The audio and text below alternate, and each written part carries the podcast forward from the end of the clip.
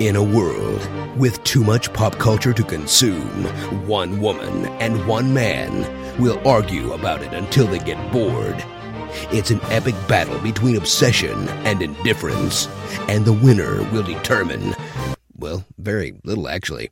Emily Jones and Eric Johnson star in Giant Geek versus Mega Noob. Whoever wins, we're still losers. Welcome to Giant Geek versus Mega Noob, the podcast where we argue about something one of us is totally obsessed with. and the other has never even seen. I'm Emily Jones. And I'm Eric Johnson. If this is your first time listening, you can find more Giant Geek versus Mega Noob at gvnpodcast.com. And you can find all of our past episodes on iTunes and Google Play. Today we're talking about Into the Woods, the 1987 musical by Stephen Sondheim and James Lapine. It combines the plots of several classic fairy tales, including Cinderella, Jack and the Beanstalk, Rapunzel, and Little Red Riding Hood, with intricate music and lyrics to bring the stories to life. I've seen the recent movie with Meryl Streep and Anna Kendrick and James Corden and Chris Pine, and All God, what an amazing cast. uh, but I've never seen Into the Woods on stage until now. Yes, and we should note that for the purposes of this episode, we're doing something a little bit different um, because we live in two completely different cities. Indeed. Uh, and it, yeah, it would be somewhat infeasible to, to, you know, travel and try to see the same production of Into the Woods and whatever. But, uh, and, and the movie, again, Eric has already seen the movie, um, but I, I don't know. I don't think, I, I loved the movie as a fan of the play, but Uh-huh. I don't think that the movie fully fully captured it. There's a lot of it that kind of only works on stage. Um, so I thought it was really important for you to see the the the production on stage and as far as my not being in San Francisco to see the same production, um, I, I don't know. We've kind of just landed on that's okay because I have seen multiple productions of Into the Woods, including per- being in the, the musical when I was in high school.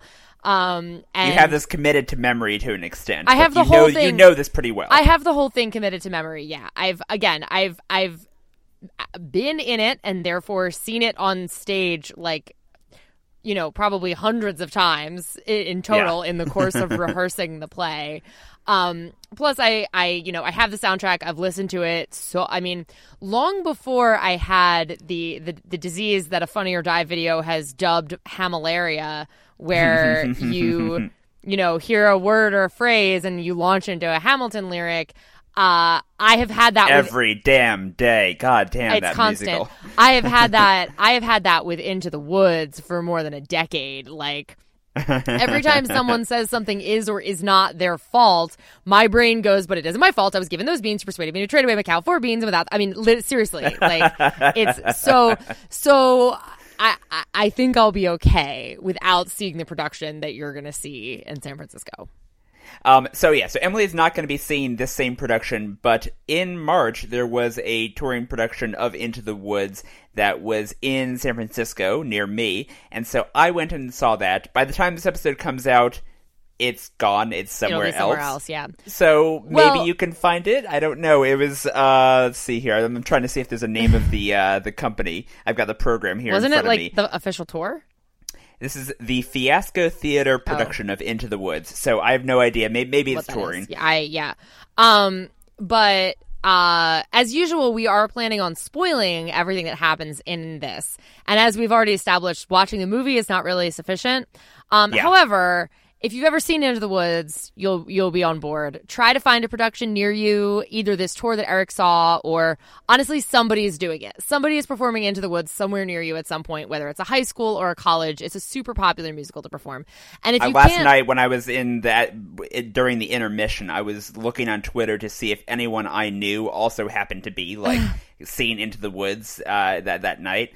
Uh, and there were so many different productions of Into the Woods happening across the country. It's- Like I was seeing pictures of sets, all these different sets, all happening just coincidentally in the same night. it's an incredibly popular musical. You will be able to find a production near you, and even if you can't, or or you don't feel there isn't one right at this this moment, um, there is also a uh, a a movie, a filmed like a, a filmed Broadway production from the that came out in like I, the early 90s from I think it's from the original Broadway production. Um it's the original Broadway cast I believe. So so you can find that too. That exists. You know many of my friends had that on VHS growing up. I think it's on YouTube maybe or you might be able to find it if you have like the PBS you know access thing, passport, you know, that exists as well. So you, you can find Into the Woods somewhere. But again, we're going to spoil everything that happens. And it's pretty different from what happens in the original fairy tales. So, so be aware and enjoy. Once upon a time. I wish In a far off kingdom more than anything lived a young more maiden, than life, a sad young more lad, than you. I wish and a childless baker more than life. I wish with more his than wife. any- More than Nabu, I wish the king is giving a festival. more than I life, wish. I wish to go to the festival. more than riches. And the more. I wish my cow would give us some milk. More than anything. I wish we had a child. Squeeze pal, squeeze pal. I wish to go to the I wish you'd give us some I milk. wish we might have a child. I wish. Into the woods, it's time to go. I hate to leave, I have to though. Into the woods, it's time, and so I must begin my journey. Into the woods and through the trees to where I am expected, Mom. Into the woods to grandmother's house. Into the woods to grandmother's house. You're certain of your way. The way is clear, the night is good. I have no fear, nor no one should. The woods are just trees, the trees are just wood. Basket? Into the woods and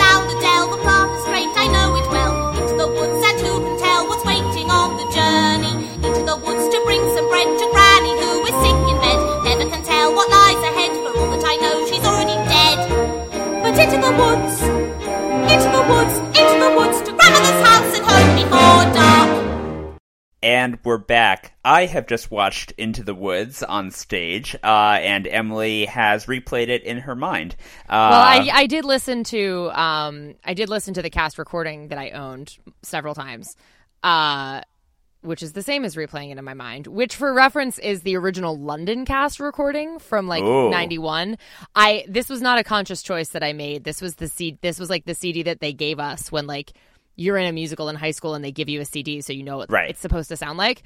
Um, that was apparently the original London cast. I only just learned that today, but so so that's like in your mind that is the like iconic or the the definitive version of the soundtrack because that's in only in my mind. Yeah. Not not to like the world at large, but in my mind that's that's the soundtrack that I know. And at this I guess I'll make this the point where I say I told you that I had just discovered something. I Yeah. told you offline that I had just discovered something um, that I didn't know about this soundtrack that I've been listening to again for more than a decade.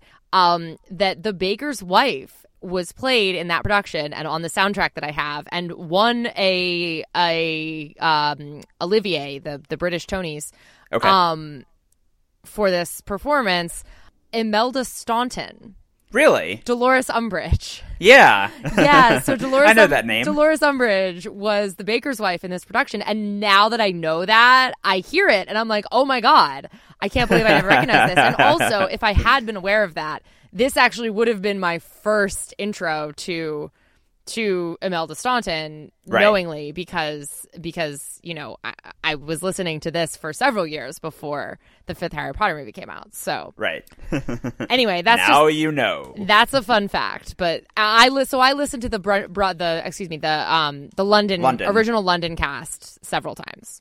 So, um, I guess before we get into what I thought of Into the Woods, why don't you? wh- wh- What's something? Why? Why do you love this musical so much, Emily? So many reasons, obviously, as always. But I, I think the reason I think the reason that that this this gets to me so much and that I love it so much is that it's this silly, lighthearted thing about fairy tales, especially in the first act. It's like, you know, it's it's like, hey, let's just take a bunch of fairy tales and imagine they all happen in the same kingdom, so that all they can all the characters can run into each other. Wee! It's a fun romp. Um, but it's not about that at all. I mean, it's it's about it's about so many more and, and gets into so many more, you know, deep, intense, emotional, real life things. I mean, and again, especially in the second act, um, Yeah. which and this is this is part of why I, it was important to me that you saw the the show, not just because of the stuff that that that works better Got on from the stage and the stuff that got cut, but most of the cuts happen in the second act. Most of the cuts, most of the cuts that they made from the movie, into my memory of the movie, was was the second act. It was like they kind of gutted the second act, and the second act is what you know. The first act, really, as good as it is, is like this mostly a fun fairy tale romp, and then Right. the second act, the happy ending comes crashing down. It's what happens after happily ever after. It's a mess. It's about it's about grief. It's about losing loved ones, but it's also about your children growing up and and the pain of that and needing to needing to to you know like to let go enough to to to you know to let your children grow up and uh, and it's about you know learning learning to make it on your own you know without help but it's also about learning when you need to give up on that and rely on others. I mean it's about so many big deep important things that everyone deals with in their life. And it's also about like fucking little red riding hood. Like it's Yeah. it's you know uh, that's i think that that uh, that's w- what makes it so good to me is there's just like it's taking these characters who were once associated with very simplistic, child-friendly morals and stories, and really bumping them up to the maturity level, and really kind of challenging you to think about them in a different way and think about their choices and their stories in a different way. Right. And I mean, it also, you know, it, it also deals with all of those themes and things that, and moments in life and stuff that I just talked about, you know, so much, so much better than so many things that like actively set out to do that. I mean, there's Yeah. tons of stuff that's like, this is about grief and, you know, and that this, like, it it's like it it's like it sneaks it in, you know, a spoonful of sugar kind of way, like because it's it's because again, it's it's like this lovely musical, but it's also like it deals with that all of this real human heart stuff so much better than a lot of other things do. So Yeah. that's that's how I feel about about Into the Woods. I mean, just like just like as a reminder of like what's going on in this musical and like what we're talking about as we watch this musical. The second to last song, "No One Is Alone," Yeah. yeah. just just quick reminder of what's going on in that song. Two adults, one of whom has just had his wife die, and the other and one the is other- already dead. and the other one, well, did I didn't doesn't she doesn't she and the don't she and the prince like sort of break up? The prince might also die, but I feel like I don't think the prince dies. I think Wait, Maybe I'm talking about the, wait, Cinder- maybe we're thinking. I'm thinking of the wrong song. no, I'm talking about I'm talking about no one is alone. Oh, oh, is- sorry, I was thinking is- No More. Yo, I was- I which oh my god, and that's one of the Yeah. ho- that's one of the worst cuts from the movie. That's like the best Yeah, song that- in the show. that, that that's the song between the baker and his father, where the father's Yes. already dead, but he's imparting on on the son like why he can't run away and why why he yeah That yeah, Um, and that that is like that to me is that's like the best song in the musical, and the fact that they cut that from the movie I, I, fills me with rage and upset. No, I'm talking about "No One Is Alone," the song that the baker sings to Jack and Cinderella sings Right. to to Red Riding Hood, and just like casual reminder, uh, the people singing that song are a guy whose wife just died and a woman who just basically her marriage just ended. right Um, and due to infidelity. I mean, we should yeah, due to out, and, like, and due yeah. to infidelity because the prince is a dick, but a very Right. hilarious one. Um, He's and charming, the, not nice. The two of yes. uh, anyway, the two of them, um, the two of them are comforting two children who are both children of single mothers who just died. Mm-hmm. Like that is that is some dark, intense shit. Like most Yeah. plays don't go that dark at all yeah, and and like that's what's going that's what's happening in this play and they're not even the only people to lose people like the witch loses her daughter and like i it Mm-hmm. mm, it's so dark and intense and it handles it all so incredibly well so that's Yeah. that's my piece and now you can talk about how you Um, felt about it so yeah, i'm really I- also intrigued to hear about the pres- the, the production that you saw because you were sending me pictures Right. of the set and i want to know and you, you were kind of curious about it. Okay, so uh, first things first, I'll just say that I definitely enjoyed this a lot more than the movie. Excellent. I uh, I, did, I did enjoy this. Um, and I will talk about the production in a second, but I, I will say just kind of on the topic of like the dark subject matter, like I really kind of I think liked the second act a lot more than the first. Like the first act, you know, there was a lot to like about it, as you were saying, and um, I, I'm kind of conflicted a little bit because in one sense, I wish the tone had been consistent in a way because I feel like the way the characters are written in the first act, or at least the way that I saw them portrayed, um, there was sort of a bit of ironic distance with like, oh, haha, fairy tales, tee hee, isn't this silly? In the first act, which then snowballed into by the second act, it was really it was hard for me to think of the characters in the way that I might might in another musical. if that makes Hmm. That's any a sense. shame. I fe- that does make sense. You know, and and I I feel like I feel like the per- performances were very strong. I haven't seen any other obviously stage versions of Into the Woods, but I felt like the performances were all really really strong. So my gut says that that's maybe a problem I have with the source material that I would have the same concerns or the same difficulty um, getting invested with the characters in any production, any stage production of this. I don't really remember much about how I felt about the movie. I kind of just saw it on a lark and, uh, you know, forgot about it pretty much soon after. Um, Yeah. so you know i don't i don't know that you're necessarily wrong about that that's not that's kind of something that i can't um i don't really have i don't i don't come from a place where i can really speak to whether that would be universal cuz like i've i don't know i've never i've never seen it in the way that you did right, where you exactly. sat in an audience and you watched the first act and then you watched the second act and you needed to connect with the characters in that in that sort of linear way like i because my first exposure to this was in fact when i was in it Right. it's like it's like I, I sort of knew all along what was happening and you know you rehearse scenes out of order and and and all of this kind of stuff where like I and I should also note I was in the chorus. I wasn't any of the characters. Like I was Okay. I was an extra in this musical. I wasn't like playing Cinderella or some, you know, impressive shit like that. There were some incredibly talented people in my high school. I was like never like the star of the musical. um starting But- with but yeah, I starting mean, with the fact I- that as you know if you listen to this podcast, I break into song a lot, but I can't actually sing.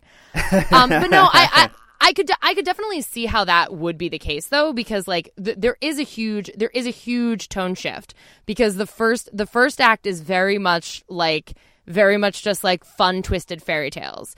Right, and then the second act is everything the happy the happily ever after literally comes crashing down around them with the t- giant sound effect of a crash usually I don't know if I, most productions do that okay, so you, you want me to go into detail a little bit about the production? well, I, 'Cause ju- it I just mean like yeah. in that they're singing like "Happy Ever After" and they're doing this beautiful harmony, and then I'm so happy.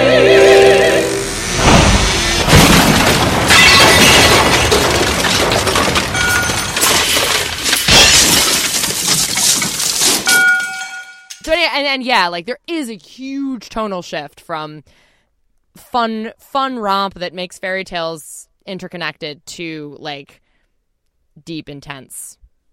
Yeah. show. I was actually sitting behind a family of four with two young kids in it. And yeah, it was kind of, I didn't, I wasn't like distracted or anything, but I was, uh, I would, I would sometimes hear like the girl and the family like whispering to her mom, you know, like stuff, like little asides. And they were, the, the family seemed very into the first act. And then like after, is it Rapunzel or whoever's the first casualty in the second act, she was like, she might be to her Rapunzel. mom, Yeah, she whispered her, whispered to her mom, "Is she dead?" Like it, it was like, "Oh, I wonder how much the parents knew about this." Hmm. yeah. um. So yeah. So definitely a tonal shift there. Um. But then in terms of the uh, everything crashing down, um, that's a good point to talk about the production of this because I thought Yeah, it I was want to hear really about it. really interesting. Um, so the first act of this um, was was something I have personally not seen at a, at a musical before, where there was barely any backstage. So the there were people who were like you know the center of attention who had the light on them, but all of the actors, all the instruments, all the costumes, all the props were all constantly on stage, kind of sort of in the background, but still clearly on stage Interesting. and so you would see uh, people who, and there's a lot of uh, double, Cabaret trip- is kind of like that. That's or the the production of Cabaret that I saw. Oh, okay, I've never seen any version of that. Yeah, the the the the most recent Broadway revival of Cabaret was very similar to that, but the Yeah. band is like part of the show in cabaret. So like that. Yeah, no, so this this like the, you had um the pianist and the cellist and and people who were just like on stage, and uh, Huh. I I understand from I was like reading about this after the fact. I guess in some productions there's a single narrator who's like their their character is just the narrator, uh, and in this it, all the actors in, in, and also the pianist were taking turns just kind of jumping in whenever they weren't busy doing something else. They would just say exposition, you know, Oh, depending on who was. And that's not all. Well, There wait. a- before while we're on the narrator, I should uh, let Yeah. me say in um in uh, most productions in the the not not the one that I was in, but in in most productions, Uh huh. or at least in the original one, and like the way it was original, the um the narrator actually is usually the mysterious man who turns, I was gonna say, who I- turns I out to that be the, be the baker's case. father. That's Yeah. that's what that's like what the typical thing that usually happens. I, I and that was weird because that, that was one of the few actors who was not double or triple casted uh, in this. Oh, that must have Um, been so confusing.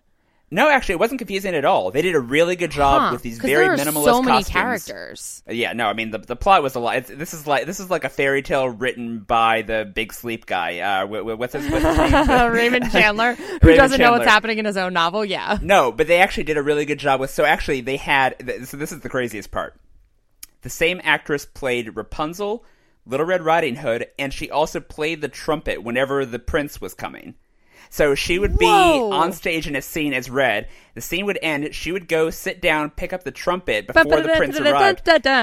Yeah, and and then she and she was she was probably she and the actor who played the played um and then yes the actor who played Cinderella's prince the the kind of the main prince I guess like I guess Rapunzel has the other Yeah, prince it's the- Cinderella's prince and Rapunzel's prince are right the two princes. the yeah. actor who played Cinderella's prince was also the wolf That's normal.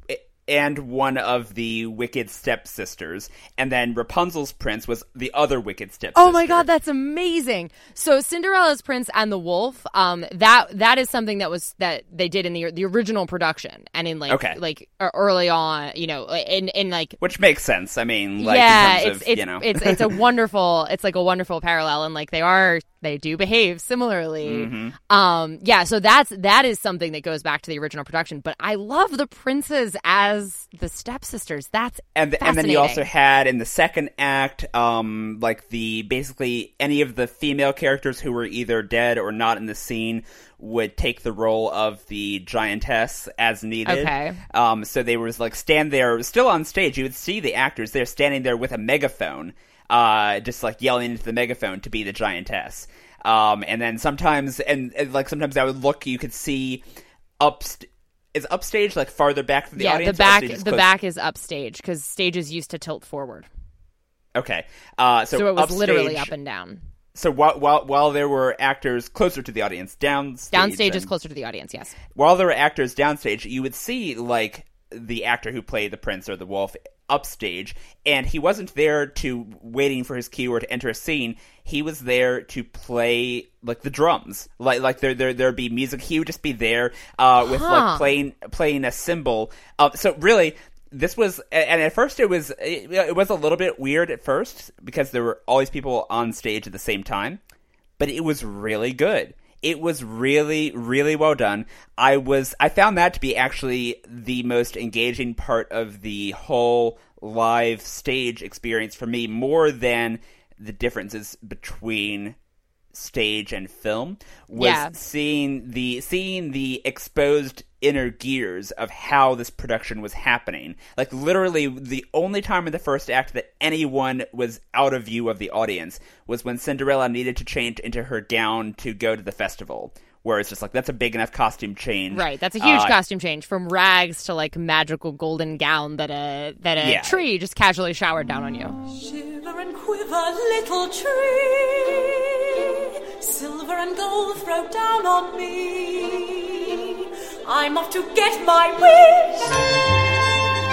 But literally everyone else so like in order to I, be that rapunzel sounds that, that so great. I love the actress that. who, in, in order to be Rapunzel, all the actress would do is she put on a, a kind of cartoonish blonde wig and then climb up a ladder, a very, very obvious, just like step ladder.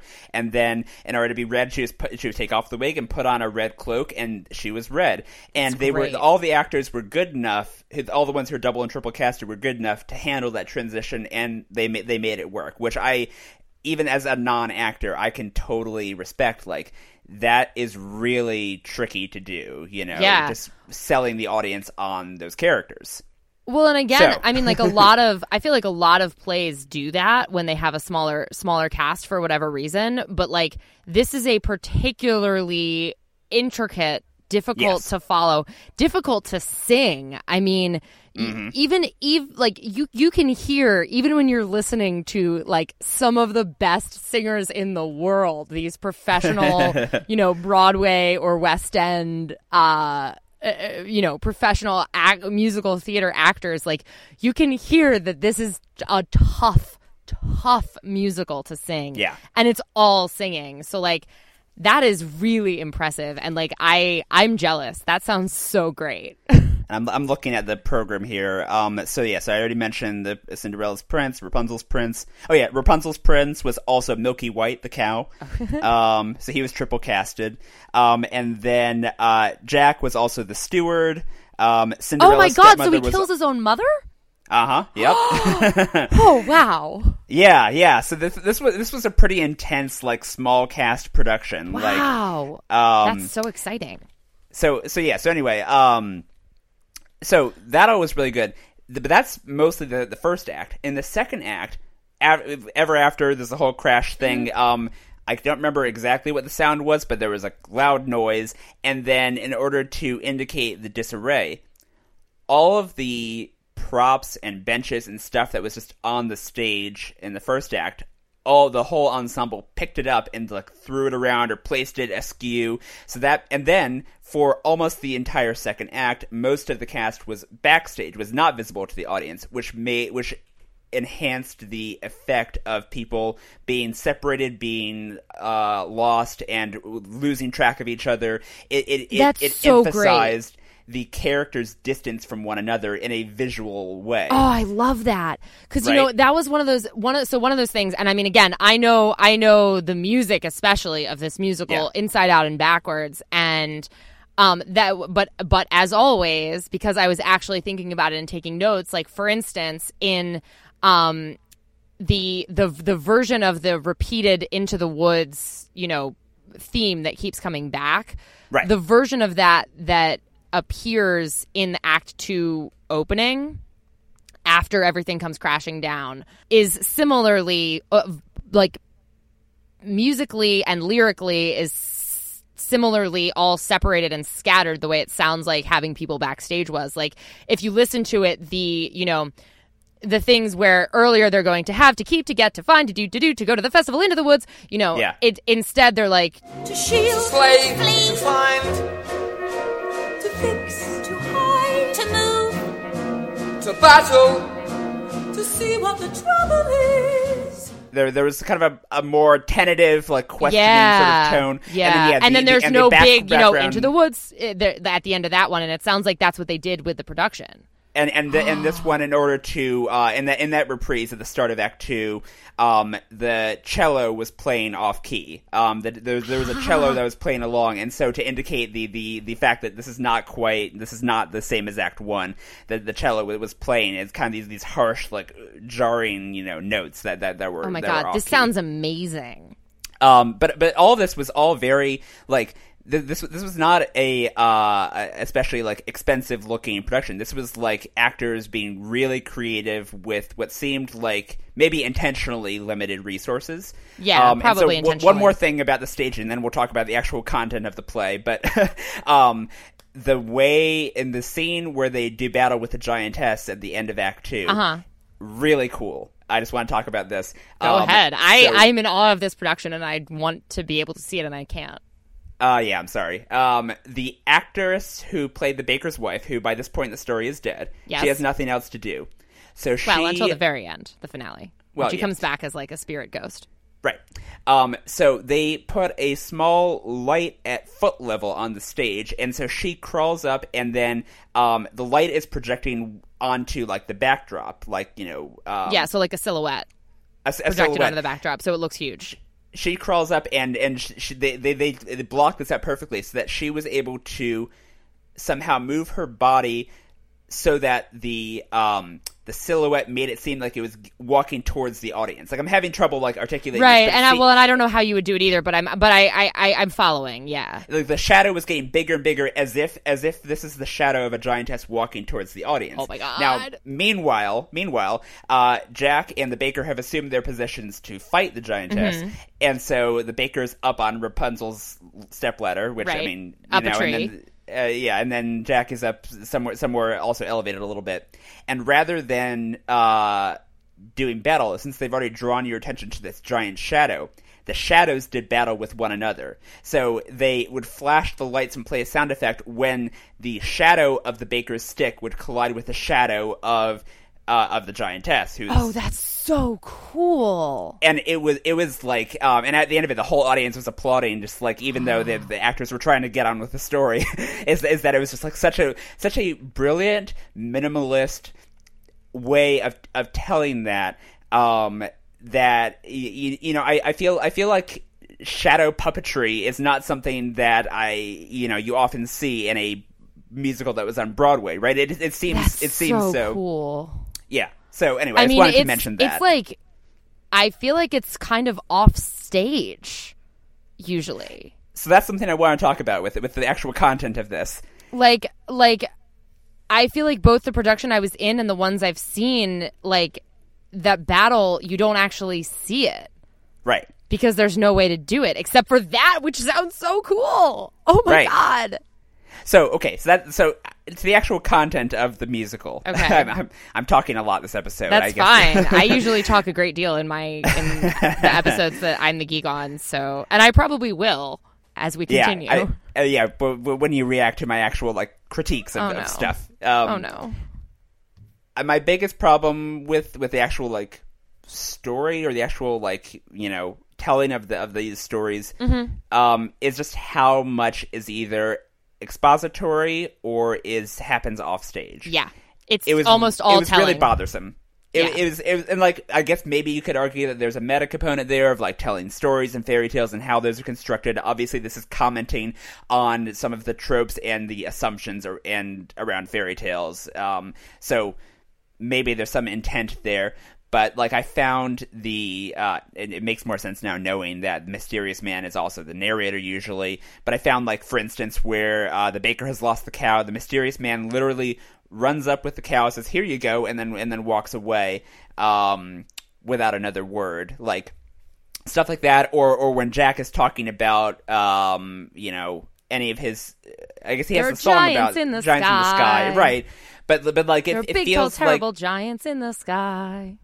Like it's Sorry. it feels like there's enough di- it's not this is an entirely sung musical there's enough dialogue and there's enough that is they do find a way to show that i was kind of wondering like so why isn't there some sort of scene with jack up there like talking to or, or right. or- or- almost almost everything happens. Little Red Riding Hood shows up and sings a song telling you the story of escaping from the wolf, and Jack shows Yeah. up telling you the story of going up and finding the giant's lair and running away, having stolen stuff. And later tells Little Red Riding Hood about the stuff he stole, and she, you know, dares him to go back up and get the harp. Uh, Mm-hmm. And then he comes you back only with ever the see hen and the you only ever see Cinderella running away from the ball and telling which i actually like that I like that. I, like that that too. But I, but I'm Yeah. just, I'm just like the the trend that you're talking about, Right. though. You know, you don't ever see the ball. You don't ever see her meeting the prince. You only ever see her running away and telling the baker's wife or telling the audience about it. Yeah, no, that's that's fair. It's definitely a lot of, and I mean, uh, again, in in in every production I've I've seen, you know, the set never really changes Yeah. it, once you get into the woods like you might have you might have like locations for that for the opening scene that are cinderella's house jack's house and the baker's house but Mm-hmm. then once you get actually into the woods you're just in the woods and people keep running on and off stage meeting each Right. other and telling each other things and yeah you don't see very much happen that's that okay that's fair i guess so but the songs so yeah. are so good that I don't really mind. That, that's I guess the thing. is my like thing. I, I did really enjoy a lot of the songs. Like I, I liked Giants in the Sky. I mean, I liked the um the and what happened at the ball songs, like with between the the yes. Cinderella and the baker's Well, wife. Yeah. Sorry. Um. So no, I'm, I'm a very a very nice here. prince that's called. Well, and I mean, I Yeah. think I think what I love so much about about Oh, the songs. agony. Can I just say agony? Oh my God, is, yes. is amazing. Sorry, go ahead. No, absolutely. Literally, all I have about the first agony is the Prince's OMG in all caps. in and then and then the the agony reprise. And if you if you Yeah. just like since since you were not as tuned into it when you saw the movie, you might not remember. So there's plenty of stuff that they that they ditched and changed and stuff. But the big Mm-hmm. things, the big things that bother me that they changed in the movie. Now that you've seen the play, Right, they get rid of the agony reprise. where they're talking about Sleeping Beauty and Snow White. Right, which from a movie making standpoint, I understand how that's one of the more superfluous songs in the show. But it's so funny. Yeah. and it takes it takes the it takes the, you know, these like charming but conceited asshole princes that were established in the first one and takes them to this extreme point where they're both married but like they're clearly still like all about the chase and also like the weird random twist where one of them is afraid of blood and one of them is afraid of dwarves Dwarves, like yeah. But even one prick, it's my thing about blood. When it's sick, it's no sicker than your thing with dwarves. Dwarves, dwarves are very upsetting. It's it's like just so good and so funny and so Yep. tragic to cut it out of the movie. Um, then the other the other big things that they cut from the movie. Sorry, and I have I have thoughts about about the showing not telling thing. no, but I want to hear. I want to yeah. hear what they cut. Yeah. They also cut, uh, as I already said, they cut no more, which Yeah. is a tragedy because again, I That's good consider that yeah. the best song in the show. Like it's. It wasn't my favorite, but I really so liked it a lot. Yeah. good. Well, I, I mean, there's I. uh, That's like picking a favorite a favorite child or, or a favorite like I don't know James Bond movie for me or something like to to name my favorite song from Into the Woods, but like it's uh, no more no more is up there because there's Yeah. just I ugh. But um anyway, and then the other thing that they change in the movie is that Rapunzel does not actually die, Ah, okay. which totally cuts the heart out of the witch's storyline. yeah, about children will listen and kind of like her whole thing about what you tell your children. Yeah. Yes, exactly. Because I mean, Yeah. I, and I think I think by that same token, they don't have the song "Lament," which is This is the world I meant. Couldn't you listen? Couldn't you stay content, safe behind the walls? All of that stuff where the witch is grieving, and no matter what you mm-hmm. say, children won't listen, and then turning that around at the end to children will listen. Children may not obey, but children will listen. Ugh, like all of the all of the resonance of that is like totally gone if Rapunzel mm-hmm. doesn't die. Also, the witches can be right. Giants Yeah. can be good. The witch isn't right with Rapunzel not dying. The witch is just kind of a jerk. But she's right when she's talking about the stakes and the fact that her daughter died. Anyway, so that's what- the, what's the line? I, I'm not good. I'm not nice. I'm Oh! just right. You're so nice. You're not good, you're not bad, you're just nice. I'm not good, I'm not nice, I'm just right. I'm the witch, you're the world. it's the lyrics are beautiful. Um, and I also just feel like that you're not good, you're not nice, you're not good, you're not bad, you're Yeah. just nice is Yeah. like s- so much of humanity. like, I feel like that's the case with people in so many cases. It's like you're not trying to be good, you're not trying to do the the right thing, you're just being nice, you're being polite, which is it's sometimes being right, like is being neutral or being kind of you know too uh, distanced from from problems and from you know Yeah. you- you- Which you- is not just being nice doesn't mean you're actually helping anyone or Right. by by making the world a nice place. is different than good. yeah to quote Little Red Riding Hood and bring me back to what I originally wanted to talk about, which is uh, you're totally right about the showing not telling thing. I mean, Mm-hmm. it sounds like you like they and that's probably why they made some of the so did some of the things that they did in the production you saw. It sounds like they Mm-hmm. they made it a, a- very interesting production to watch. It's very easy to just have people like run on stage and do their thing and run off stage again and and you know Mm-hmm. because it because it all happens in the woods. It happen most of the the actual action of the fairy tales happens off stage. right Um, I think the reason I'm on board with that is that I mean we all know what happens, right? We know what happens when Jack climbs the beanstalk. We know what happens when Little Red Riding Hood gets to Granny's house. You know, Okay, we know here's a better example, what happens Here- between Cinderella. and- But but but what I well what I like what I love about it is the way that their songs that they sing where they react yeah to those things you know, deepen their characters and make the stories about more. Like, especially, you know, I know things now is such a That's Red Riding Hood song after the wolf dies. Right. And like that's that's such a good song that taken together with her scene where she meets the wolf like you know lays bare so many of the things that that story is about besides just like oh little red riding hood you know don't stray from the path i mean it, it, it adds that that really creepy predatory you know mm-hmm. sexually predatory element of the wolf as opposed to just literal predator going to eat you element of the mm-hmm. wolf. And then her whole journey and that song is about you know it's like her growing up and losing her innocence and and and you know she's all of a sudden there's so much complication in the world. She's excited well excited and scared. You know nice is different than good. Isn't it nice to know a lot and Yeah. a little bit not you know isn't it Yeah. nice to grow up and also it's not nice to grow up and like not be a child anymore and I, I i you know i think that the the things like that are so well done that it's like there wouldn't be room for all of that if we also saw the whole encounter with the wolf where we already know what happens So okay, that, that, that's that's totally true. That I, I agree with that. But I guess I, I'm looking at my, my notes that I like jotted down at intermission and then Yeah. after Act Two because obviously I'm not taking notes during the actual uh, right play. it's very hard to do Um, in a darkened theater this is one I wrote down during intermission. Rapunzel's prince is blinded and cured all in exposition. And Yeah. I, I I think that's probably the one that stuck with me the most, like I like, or the one that that bothered me the most, I guess, because I felt like he was already a, a lesser character than Cinderella's prince, and so the fact that he was cursed and then he was cured by her tears, or and then and then they were i think banished it's her tears yeah and then they, they were banished, and then she has twins. Like th- th- this is all in the span of about fifteen seconds. Like, yeah this it's a is- lot It was a bit of whiplash for me, and and so.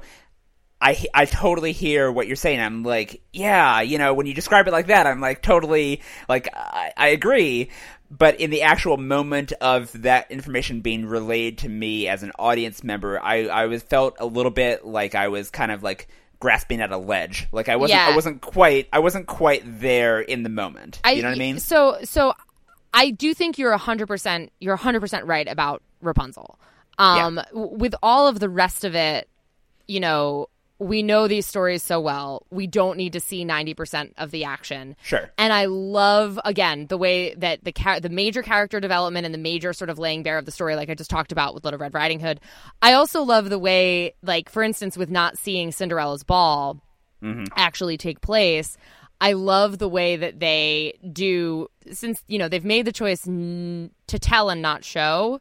Mm-hmm. With with for, with Cinderella's ball, especially because the most characters attend it, um, y- they they decide to tell in like a Hemingway way, where they say Yeah. like a little tiny bit and let you fill in the rest. So, for instance, like in First Midnight, when you know the the the stepmother and the two stepsisters come by and say, you know, never wear mauve to a ball or pink or open your mouth. And at another point, Cinderella's dad says, "Close to the family, closer to the wine." And it's like you don't I don't need. think those lines were in this production. I they don't, I don't cut that- first midnight.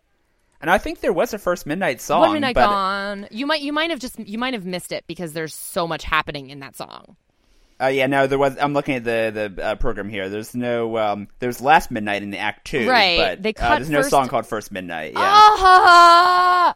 Ah, it it just slays me that that they didn't have first midnight in there. That's really that was definitely a thing that happened in the plot. Like they they've said it's the first midnight, but I don't think I don't remember those lines. The things you just quoted. Oh, that's such a shame. And that's one of oh, that really but that really upsets me, especially because that's actually one of the things that I I felt even though I I have stronger feelings about the other cuts that they made, like cutting Yeah. Rapunzel's death and cutting no more.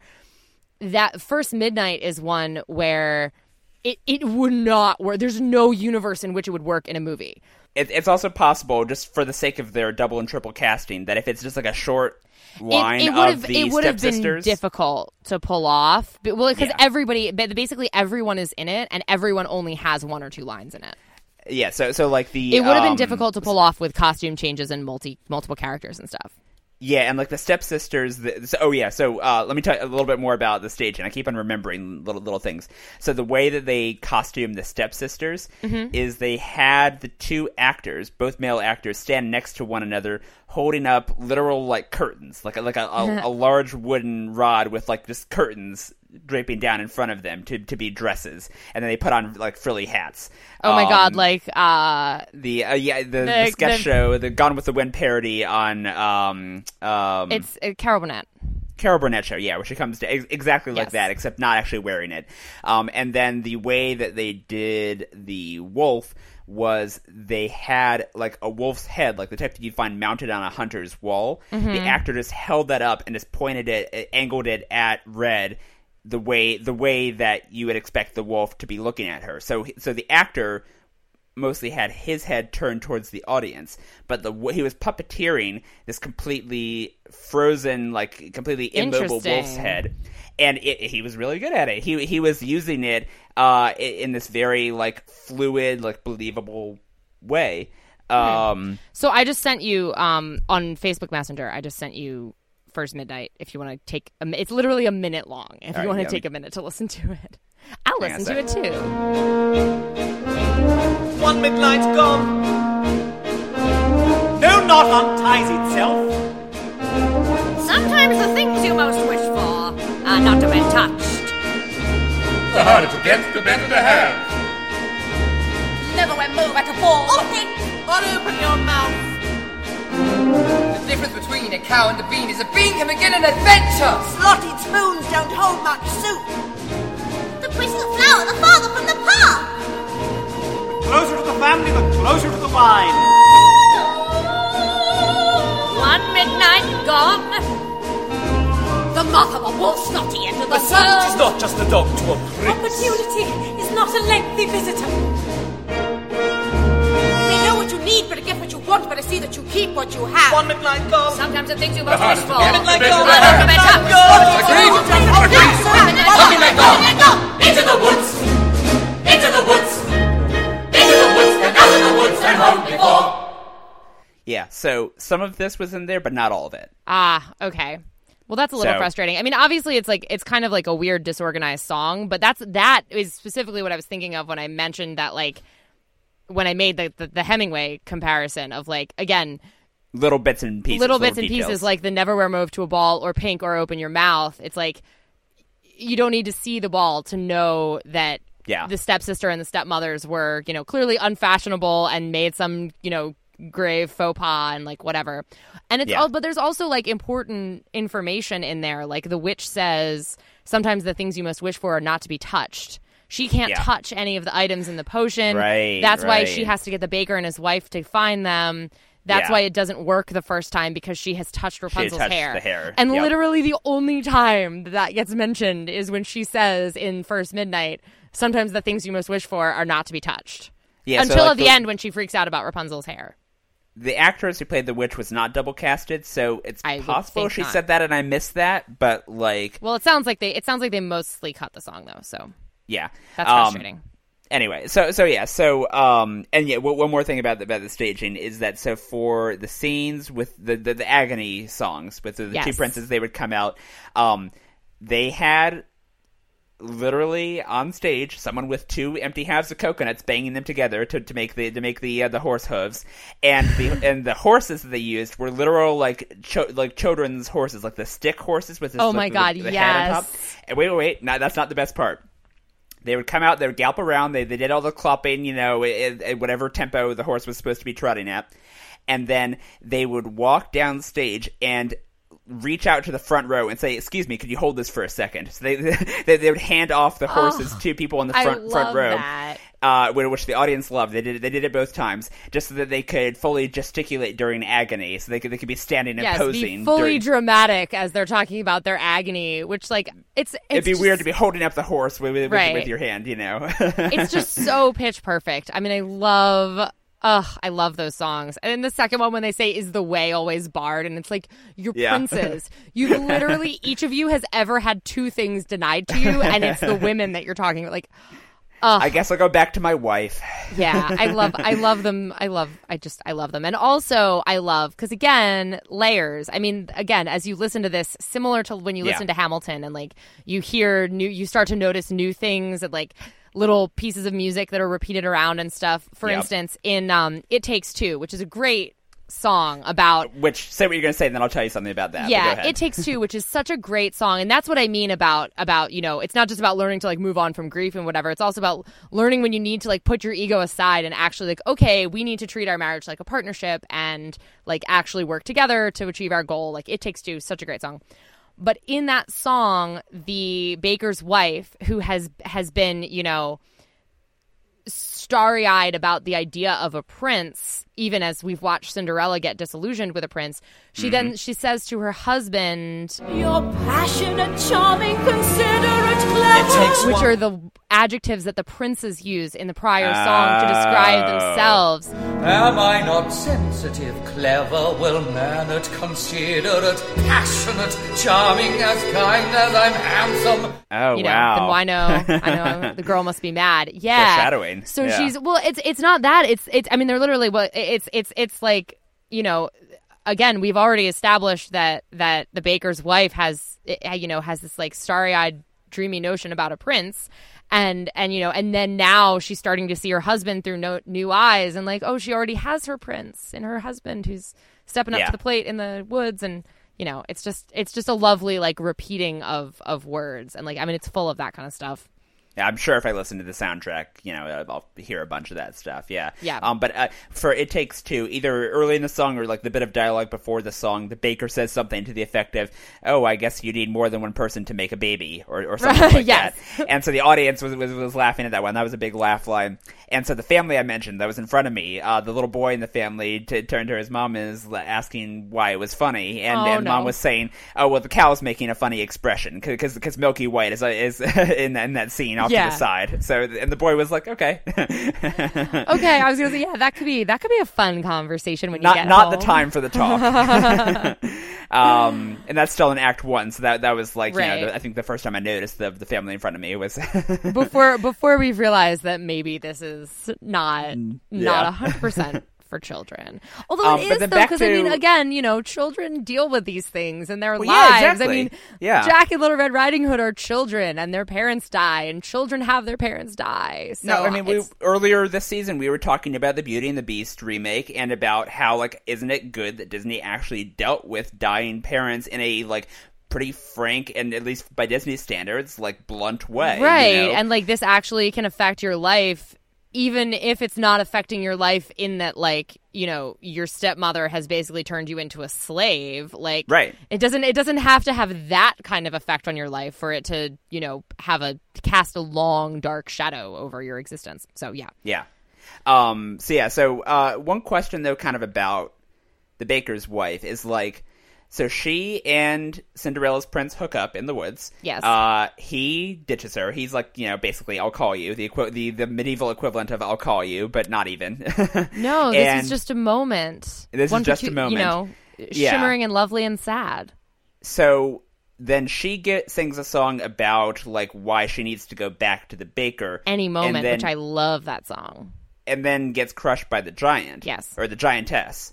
So I I don't know, like it felt like especially since the prince didn't get any sort of comeuppance for his, you know, uh, his, his philandering, it felt kind of distractingly cruel to her because she she was a sympathetic character for for most for all all or most of the play. He was not, and yet and yet she dies and he like nothing happens to him other than just like oh he can't get the second wife that he wanted to like the prince you mean to nothing else Yeah. yeah exactly to the prince like I, That's I, I don't fair. know I, I just kind of w- w- was like, and I think I think I'm pretty sure that also happens in the movie, right? I oh feel yeah like I no had a- that yes that's I, I, I Yeah, had like because, deja like, vu of the like all I feel like I had felt this before, you know? all of the baker's motivation after that point right, is right, is about course. his wife dying starting with your fault when he's like it's it's Right, right, you know yeah. it's your fault there's a giant in our midst and my wife is dead that's how that song Yeah. starts and then he runs away because he doesn't think he can cope and he like abandons his kid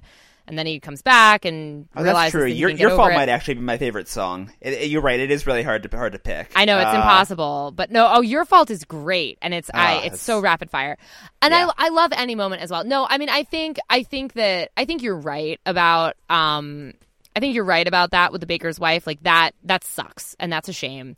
And it's I I think the reason it happened. kind of checking to make sure there wasn't something I was missing. no, there, there's you know? not. Like, I mean, honestly, I think it happens because because the baker the baker is kind of really the main character, and so yeah, you know, like eh, things happen to him, and we see how they affect him more than eh, you know we necessarily worry about like uh, the other like about his wife so much. Right. I, you know, it's I, I I- that's that's that's a re- that's a really unfortunate thing and a very good point. And I mean, I think I think it's an important thing to have happen because it it sets up the whole thing of him nearly following in his father's Yeah. footsteps where having had a child and then had his wife die while the child is still an infant just as happened with the baker's father his instinct is to run away and it's like eh, you know so I, I don't know how you could change it because like unless you flipped the whole story and made it about the baker's wife and made him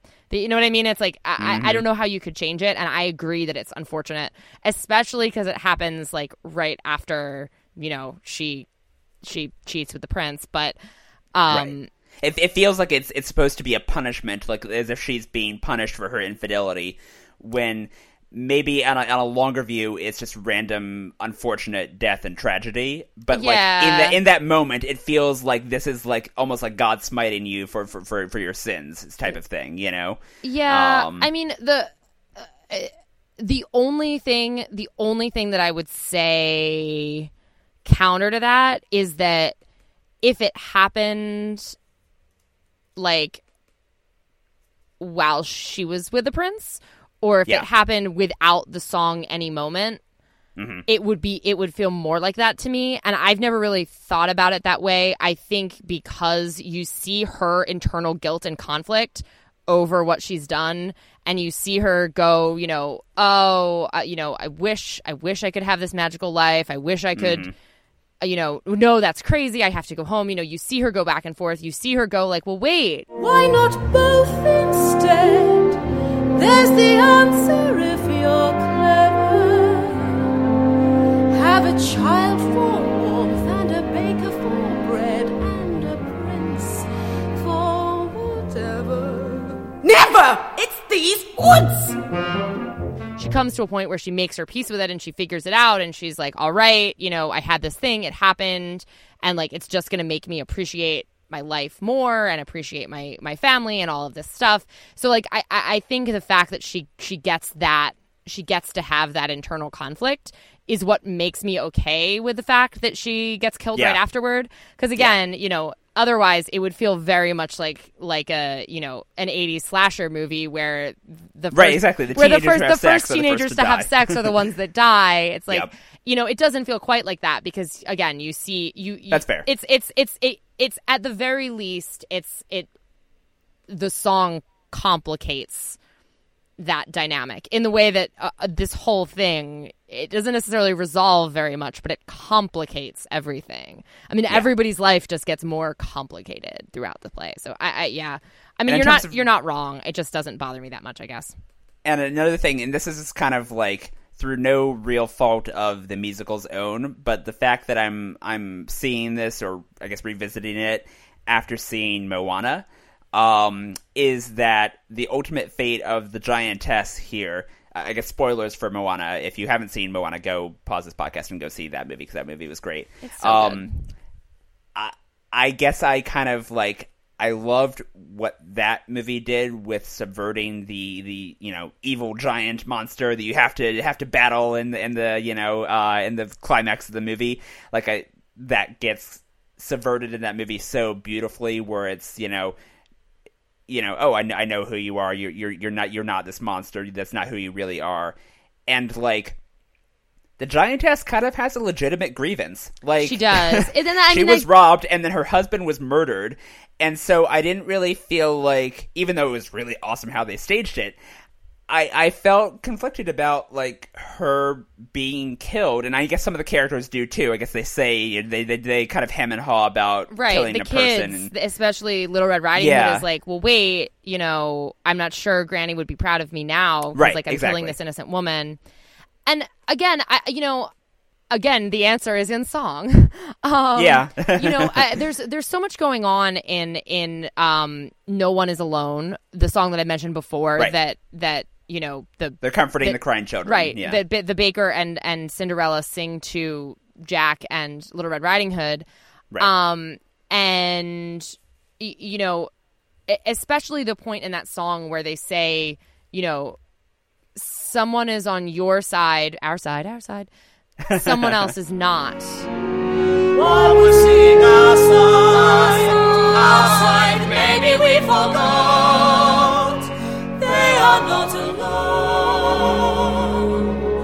No one is alone. you know witches can be right giants can be good you decide what's right you decide what's good you know they they do acknowledge that like there actually are two sides to this story. You know it's Yeah. not it's not good versus evil. You know we're on our side but someone is on the giant side too. The giant has a legitimate grievance here. Also though the giant is killing everyone and destroying Oh, no, their absolutely, village and, absolutely. you know so it's, it's but but I do think I do think you know again through through that song they make it they make it into more of a more of a like it's like a self preservation right. we have to kill this giant because she's going to kill everyone in the kingdom kind of decision as opposed to a giants are inherently evil this giant is inherently evil and therefore she must die kind of decision Right. Okay, that's fair. yeah Uh, there's it's always more at- complicated is is Yeah. kind of what's always happening with into the woods I'm looking back at my notes. We've also here. again managed to talk for an hour about a fairy tale Oh. Jesus Christ! Wow. Although to be Uh, fair, a lot of it had to do with you catching me up on the production The you saw. So Yeah. I, I guess I guess my last thing, I'll just to wrap this up, is um and this is more a critique of the first act than the second, which, you know, as established, I like the second act better. Um Mm-hmm. again, so the I lo- second act is where it is where it all comes home, kind of. Yeah, exactly. Um, but I think that my uh, enjoyment of this was hampered a little bit by my absolute uh, adoration for The Princess Bride, which, point of fact, the movie version of that came out the same year that Into the Woods came to Broadway. So it was a very good year for fractured fairy tales, apparently.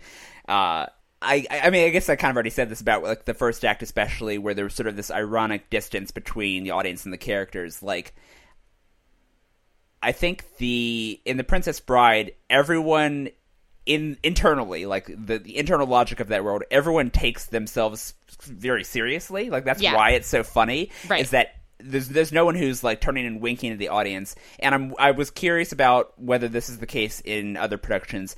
Um, in this, whenever Milky White was in the scene, I think maybe to placate children who were disturbed by the, the dark content, Milky White was constantly hamming to the audience, was sort of like you know, Yeah. making loud moves and screaming whenever she saw Jack, and Oh. like, uh, um, and it was like, it, it- and a lot of slapstick, um, and the children in front of me loved it, and uh, to be honest, I thought it was funny too. Like you know, I it was it was well, it was, the actor was good at what he was doing, you know, with with the this this Milky White character.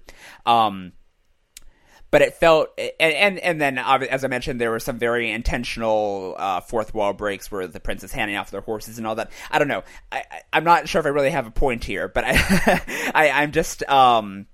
I, I guess I guess that just kind of under underlies underlines the thing I was saying earlier about sort of I just had a little bit of difficulty with getting attached to the characters in the same way that I that I would even in a comedy, even in another like in The fairy tale Princess Bride, satire in the yeah. Princess Bride. Y- You know, so Yeah, I mean, well, uh, about Milky Way, I mean, I think of Milky Way Milky as, White. Uh, yeah, Milky. I don't know why I'm saying Milky Way. Milky White, the cow, as as hamming it up, but uh, pretty silently.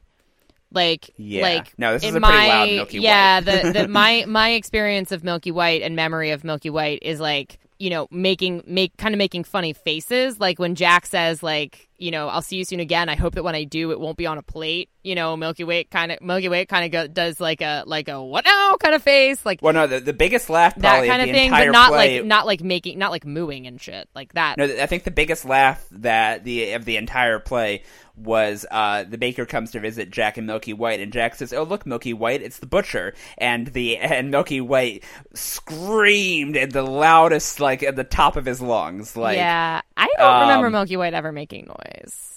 It, it, it was it was like really it was it was it was a really good scream. I mean, like you know, criticism aside, that was a great like you know ceiling shaking scream. Oh okay, um, so makes my throat hurt. you know, um, anyway, uh, that's just kind of like a, I guess, a quibble more than anything Yeah. else. Like, it's not, it doesn't actually mean much for for the superior second act or for my, you know, it's just it, it's I what can, I was saying I earlier can see about how like I can see how that could happen. I- first act setup affecting second act, you know, investment. That, that that's all. Yeah, I could see how I I could see that happening. Maybe. Yeah. Um, uh, and if I just have to get one final point in, just because we haven't, Yeah. we haven't really gotten to it. Um, Of course. I love the way. Well, two. I okay. There are two things that I love a great deal about the specifically the Cinderella plot, first act Cinderella plot in this. Yeah. The first is that they go with the original Grimm's brothers, creepier, darker Cinderella. Mm-hmm. Yep. Where you know Pick the lentils out of the ashes. the picking the lentils out of the ashes, the mo- it being her mother with a tree on her grave instead of a Mm-hmm. magical fairy godmother going bippity boppity boo. yeah. Um, and the the stepsisters having their toe and their heel cut off. Yeah. To Yeah. fit in the shoe. I love that. I love that we do that version as opposed to the later version that and the Disneyfied version. Mm. That I, I just adore that, and it fits. I mean, it fits so much better in the tone of this play. Than, Oh, totally, yeah. Than the Disney version would. Also, I love the teeny itty bitty little change where it is a conscious choice that Cinderella makes to leave her shoe behind and see, like, put the ball back in the princess court And not when she's running away and she like accidentally she doesn't she it. doesn't trip and lose her shoe Mm-hmm. the prince sp- spreads pitch on the stairs to stop her from escaping and she's stuck and she has a fantastic song that i adore Yeah. um you the know steps of the palace. on the steps of the palace where, where and I that, that uh, song, speaking yeah. speaking by the way of of the difficulty of singing Sondheim ever and singing this doing this I mean that is That is a tricky song. song listen Yep. to any version of it and you can hear yeah I mean you don't hear them struggle because they're professional good singers but you can Mm-hmm. hear that that that is the outside of anybody's abilities That's a taxing um, song. Yeah. It's a taxing song, yeah. But anyway, returning returning to the deci- the actual plot and decision making that happens in the song on the steps of the palace. I love that Cinderella says, They're from out of the blue, and without any guide, you know what your decision is, which is not to decide. You'll just leave him a clue. For example, a shoe, and then see what he'll do. Now it's he and not you who is stuck with the shoe. yep. You know, it's so good, and you know, it, it just.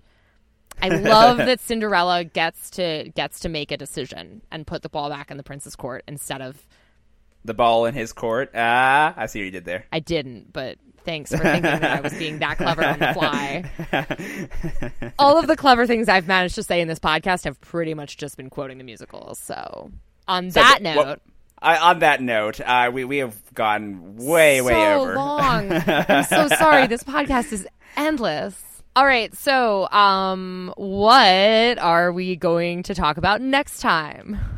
Next time, uh, we are going to be watching a TV show, and it's a show that you and I have talked about extensively offline, uh, specifically about how you never, ever, ever are going to watch this show. Oh, and I know now I'm is going to make that untrue. uh, we're going to be watching going. This Is Us, which is a. Uh, uh, I, I, I, I hear you. I know why you're groaning, but it just It's a show I have a such an attitude about, but everyone knows what This Is Us is. Yeah, this uh, the the, ad, the ads are terrible. The which I think has breakout, been- the breakout hit of the fall season. We'll we'll give it. We'll watch three episodes next week. We'll see what you think. Fine. Until then, Emily, where else can we find you online? I'm on Twitter at EJ Reports. And I'm on Twitter at Hey Hey ESJ. This is Giant Geek versus Mega Noob, standing on the steps of the palace. I wish. This has been Giant Geek versus Mega Noob. For more, visit GVNpodcast.com.